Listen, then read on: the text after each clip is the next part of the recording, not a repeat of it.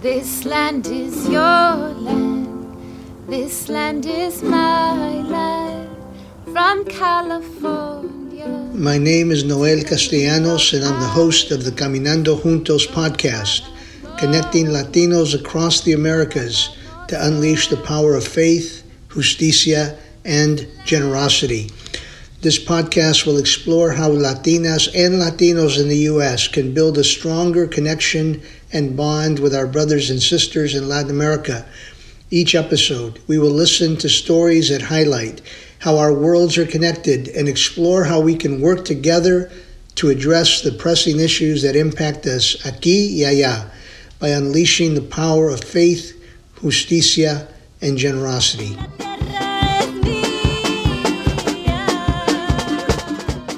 This morning, I woke up to the good news that the U.S. Supreme Court ruled against President Trump's attempt to end DACA.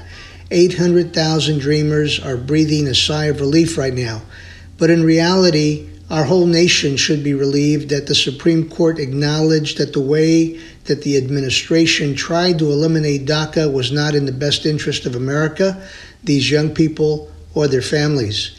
DACA recipients are not only resilient and courageous, but they are helping the U.S. to thrive in every way.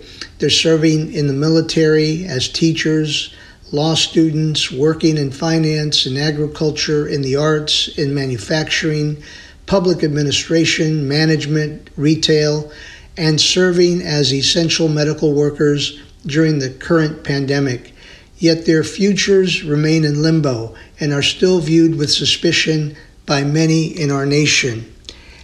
At a time of great unracial rest in the U.S. for African Americans, the Latino community is also dealing with uncertainty and unrest as we struggle with the pain of how dreamers are being used as political pawns by our political officials at the assault on our nation's asylum process that puts the lives of thousands of men, women, and children from Central America and Mexico in danger and by the vulnerability of domestic workers, farm workers, meat plant workers, and many other immigrants from around the world who are essential workers that keep us fed and functioning during COVID 19, but that are not seen as essential when it comes to full inclusion in U.S. society.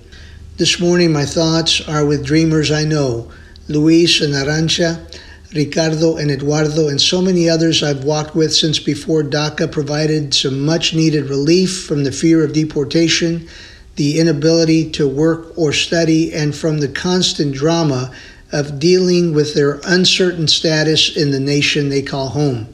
Los vemos, los valoramos. We see you and we value you. And we will continue to fight for the day when all dreamers have the opportunity to become permanent residents and citizens in the U.S. Dreamers remind us of the agony that many Latinos face in this country of not being connected to their home countries anymore and of not being accepted in this country as well. Millions of U.S. Latinos live between these two worlds. Unfortunately, both of these worlds can be difficult to survive in, whether it's extreme poverty, corruption, police brutality, or the inability to earn a living wage to care for our families. The vulnerability for many Latinos throughout the Americas is cause for great anguish for those of us who are convinced that the life that our pueblo is enduring during this time of pandemic and social chaos is not what God intended. Our faith as Latinos is renowned, whether it's Roman Catholic or Pentecostal or other expressions of faith, and it is what keeps many of us from losing hope in our times of despair. Our deep faith is rooted in a God who entered into the hurt and pain of our world in the person of Jesus de Nazaret. He did not come to perpetuate religious systems disconnected from our human reality, but entered into solidarity with our suffering by enduring crucifixion on a Roman cross designated to the execution of the poor, the oppressed, and of the enslaved who in any way threaten the power and control of the dominant rule of Rome. Jesus came to liberate the olvidados. like day laborers or Venezuelan migrants whose despair the world does not see. The desaparecidos, like the missing student protesters from Mexico who are working to confront the injustices that the poor paisanos face in their country, or like the black Latino youth that disappear in our detention centers and prisons, likely never to be heard from again. Los desaparecidos. Today, our nation needs a prayer directed at a God who we believe is listening to our cries. A prayer for Latinos and Latinas in the U.S. whose lives are intricately connected to the families of dreamers from Tegucigalpa to Tijuana and everywhere in between, and who are seeking what we all seek a better future for our children, free from hatred, violence, or oppression.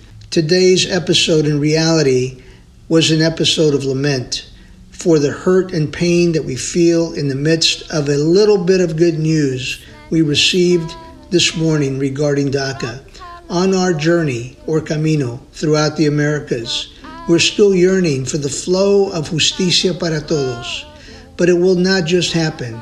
We will all need to get involved, offering our time, our talents, and even our hard earned treasure to touch the lives of others we have an opportunity to come together in spite of all the challenges that we face to create the kind of world that God intended, filled with faith, filled with justicia, and filled with generosity. Caminando Juntos, I invite you to join me on this journey to connect our worlds across the Americas. Buen camino.